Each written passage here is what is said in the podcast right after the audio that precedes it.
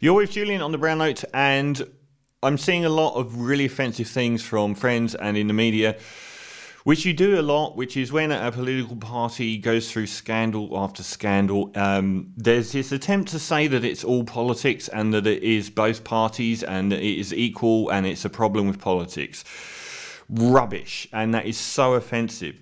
ScoMo is saying, Scott Morrison saying, the issue is uh, of sexism, misogyny, and abuse is bipartisan, and lots of people in the media have been, as they always do, seeking out a story where they can say Labor did it too. Now, this is incredibly offensive to the women that have been affected by it. For it to be bipartisan, it would have to be comparable, not one case from Labor with 100 cases at the Liberals. I actually had an argument with someone online today about this and listed about 10 different cases that are all in the media for the Liberals at the moment. And they went, yeah, but what about Bill Shorten? Well, I was like, well, you've just brought up a case that happened in 2014. One case you've brought up in six years.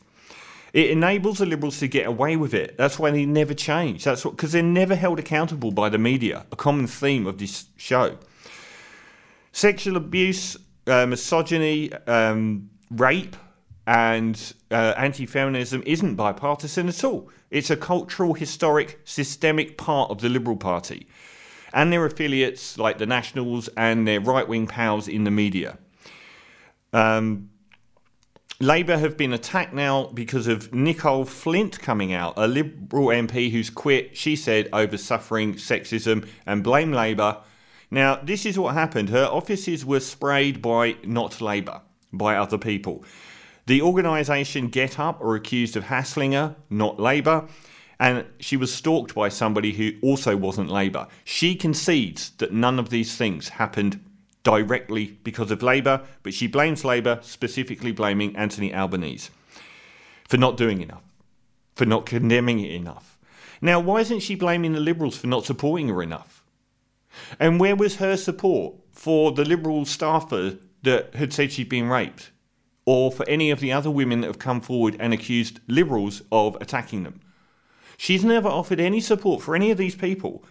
She's been silent, but then she comes out and she starts slamming Labor on the way out the door because of other people's actions. Currently, the Liberals have uh, an ex senior advisor who was sacked from his job after allegedly raping Brittany Higgins and is now accused of sexually assaulting or raping five women. He was given uh, two references from the Liberal Party for his new work. Brittany Higgins has become the biggest rape scandal to have happened, largely because she was a staff member of the Liberals and had been raped at work and had been compelled to hide it to protect the Liberal Party for the 2019 election. Huge numbers of the Liberal Party were obviously up to their neck in it. The Attorney General, the highest lawyer, highest lawman in Australia, is currently on leave because he's accused of rape. After last year's Four Corners expose said that he was a lifelong misogynist and also that his friend Alan Tudge was, who has since been accused of having an illicit affair with a staff female staff member who now is suing the Liberal Party for losing her job. Craig Kelly, uh, Frank Zumo or Zumbo, his chief of staff is accused by multiple women over multiple years of abuse, both in rage and even the way down to grabbing a 16 year old girl's thigh who was in the car alone with him. Just days ago, another Liberal staff member was sacked for a video that emerged of him masturbating over a female MP's desk. This is not bipartisan. These stories happen all the time to the Liberal Party and once in a blue moon to Labor. You have to be blind not to see this as a pattern. Even if treatment by the Liberal Party and the press that like them of female politicians is famously sexist. David Leon, Leon Helm, I never say his name right, David Leyonhjelm, Liberal uh, Senator, or ex Liberal senator, has just had his uh, conviction for defamation for sexually abusive language towards Greens Senator Sarah Hanson upheld an $120,000 defamation suit. This is systemic in the Liberal Party. Anti feminism is part of the Liberal culture, not Labor. Labor had the first female Prime Minister who was famously sexist, suffered sexist abuse throughout her time in office, and called out the next Liberal Prime Minister, Tony Abbott, for his dinosaur sexist views and gave one of the most famous speeches of the last 20 years in Parliament on misogyny. The next Liberal Prime Minister was Tony Abbott, who has famous dinosaur views on women, stood happily in front of signs about Julia Gillard, our female Prime Minister, saying, Ditch the witch, and um, Bob Brown's bitch, and stood by uh, broadcasters like Alan Jones, who says she should be tied up in a sack and thrown into the sea. And he has a historically bad view of women and has made numerous uh, comments over the years which are incredibly offensive to women. I'll see if I've got this one because this was a doozy, and I just saw it on the um, on the way in. But he's a pattern of a liberal, certain kind of person in the Liberal Party who has made numerous comments and holds obviously deeply sexist views about women over the years. And he's, I don't think I can find it, which is a shame, because he just said this whole litany of things, which is about how he really feels about women. Here we go.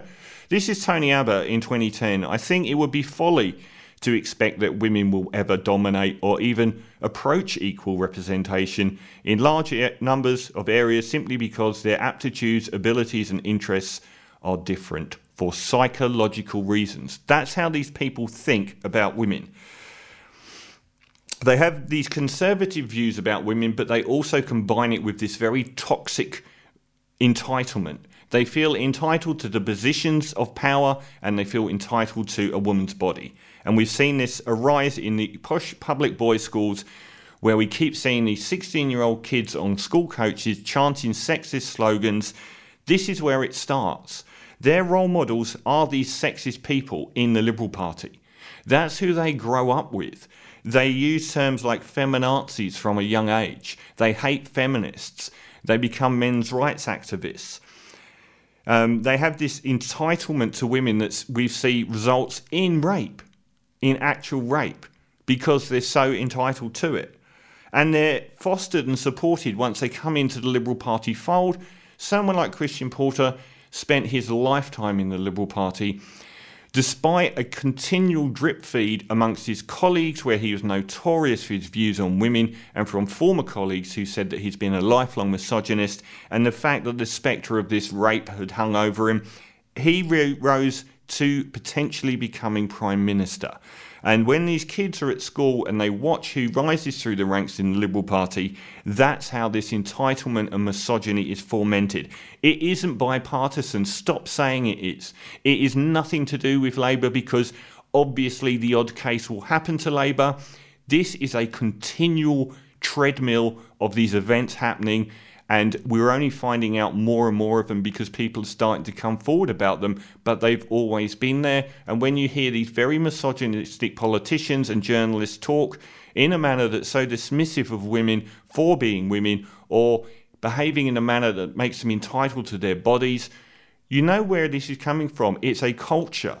It's a toxic anti woman culture that is part of the Liberal Party culture and has been for years. It has probably got worse.